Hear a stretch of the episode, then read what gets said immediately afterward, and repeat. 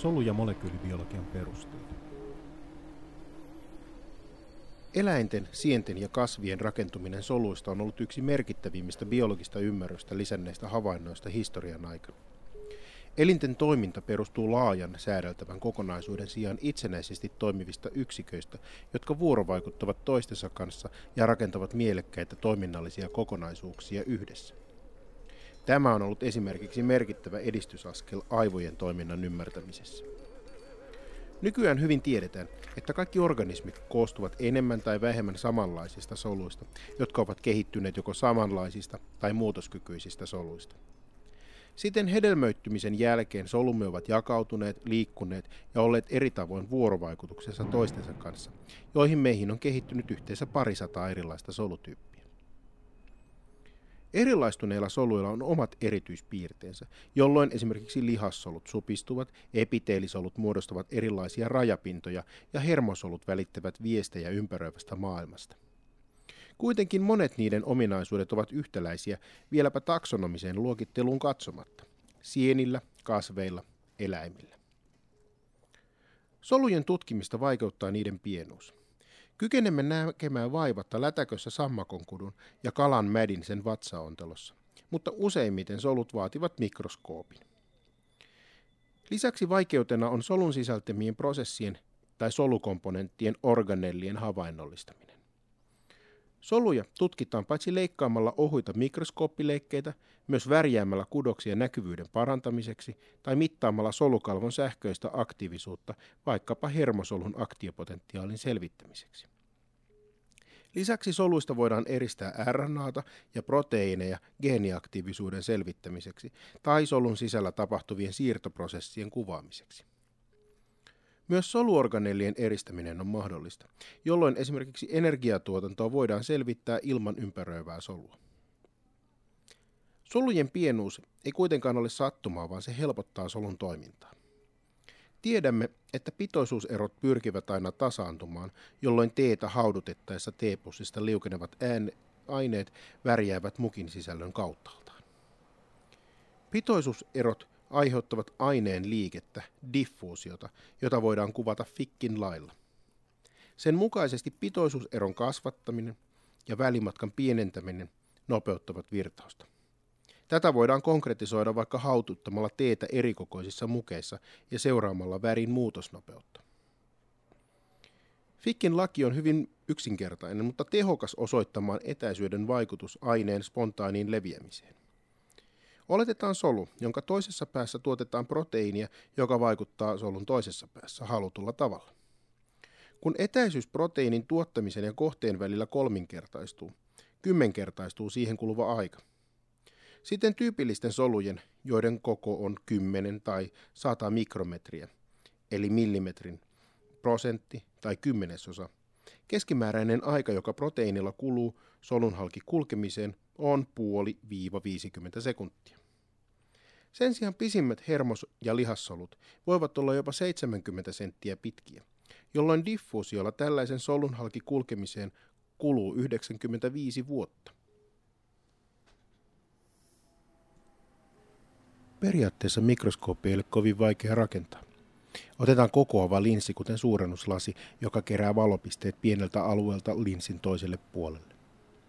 Tällöin suurennuslasilla voimme nähdä melko tarkasti kohteen suurempana, mikäli linssin etäisyys kohteesta ja silmistämme on sopiva. Mikäli linssin taakse asennetaan toinen suurentava linssi, joka suurentaa entisestään, on mikroskooppi valmis, ja jos molemmat linssit suurentavat vaikka kymmenenkertaisesti, suurentuva kyvä on nyt satakertainen. Vaikka kaupasta saatavissa mikroskoopeissa on näiden kahden kokoavan linssin lisäksi runsaasti erilaisia laseja, on niiden toimintaperiaate silti sama, jolloin kohdetta lähellä olevan objektiivin ja silmiä lähellä olevan okulaarin suurentavat linssit määräävät suurennoskertoimen. Suurennosta voidaan lisätä käyttämällä voimakkaammin taittavia linssejä, mutta rajoittavana tekijänä on valon aaltoluonne – jolloin suurentamista ei voida tehdä loputtomiin. Suurennoksen lisäksi mikroskooppien toimintaa kuvaavat kuvan tarkkuus eli resoluutio, joka ilmoittaa havaittavien kohteiden minimietäisyyden, sekä kontrasti eli tummien ja vaaleiden kohteiden erottamisen. Paljain silmin voimme havaita millin viidesosan kokoisia kohteita, jolloin solut jäävät meiltä havaitsematta. Havaintoja voidaan tarkentaa niin sanotulla preparointimikroskoopilla, joka suurentaa kohdetta muutamia kertoja. Tällöin erilaisten rakenteiden käsittely ensin pinseteillä on huomattavasti helpompaa. Varsinaisia valosmikroskooppeja tarvitaan solujen ja suurempien soluorganellien havaintoihin. Ja ne voivat yleensä käyttökelpoisia millin tuhannesosan mikrometrin suuruusluokassa. Kuitenkin ilman erilaisia värjäystekniikoita voimme usein olla tyytyväisiä, kunhan solusta havaitaan tuma. Erottelevuutta voidaan valomikroskopiassa lisätä käyttämällä faasikontrastia. Siinä kohteeseen tuleva valo hajotetaan, jolloin tummat ja vaaleat osat erottuvat toisistaan paremmin. Toinen vaihtoehto on käyttää esimerkiksi merkkiaineita, jotka värjäävät soluja tai niiden osia. Tästä klassinen esimerkki on Camillo Golgin keksimä pimeä reaktio, jossa pieni osa hermosoluista värjäytyy mustaksi. Tai tuorempi esimerkki vihreä fluoresoiva proteiini GFP. Erottelevuus kasvaa edelleen, mikäli valonlähteenä käytetään laseria – joka saadaan kohdennettua vain pieneen osaan näytettä kerrallaan. Tällaisessa konfokaalimikroskopiassa erityisesti fluoresoivilla merkkiaineilla voidaan tutkia suurella tarkkuudella. Kuvan tarkkuutta voidaan lisätä myös kuvaamalla useita kuvia eri tarkennuksilla ja yhdistämällä kuvien informaatiota tietokoneella. Lisäksi fluoresenssia voidaan tarkentaa muuttamalla suotimia kesken elektronin virittymisen. Tällöin voidaan jopa sivuttaa valon aallonpituuden aiheuttamat rajoitukset ja päästä jopa millin kymmenestuhannes osien 10 nanometrin kokoluokkaan. Aiheesta annettiin Nobel-palkinto hiljattain. Soluenorganellien tutkimisessa perinteeksi on muodostunut näytteen pommittaminen elektronisuihkulla. Elektronisuihkut ovat tuttuja vanhoista kuvaputkitelkkareista, mutta elektronimikroskopiassa niillä on yhä käyttöä. Elektronisuihku voidaan joko heijastaa näytteen pinnasta, jolloin puhutaan pyyhkäisyelektronimikroskopiasta, SEMMistä, tai pommittaa näytteen läpi, jolloin kyseessä on läpäisyelektronimikroskopia, TEM. Viime aikoina muotiin on tullut myös valo- ja elektronimikroskooppien yhdistelmät.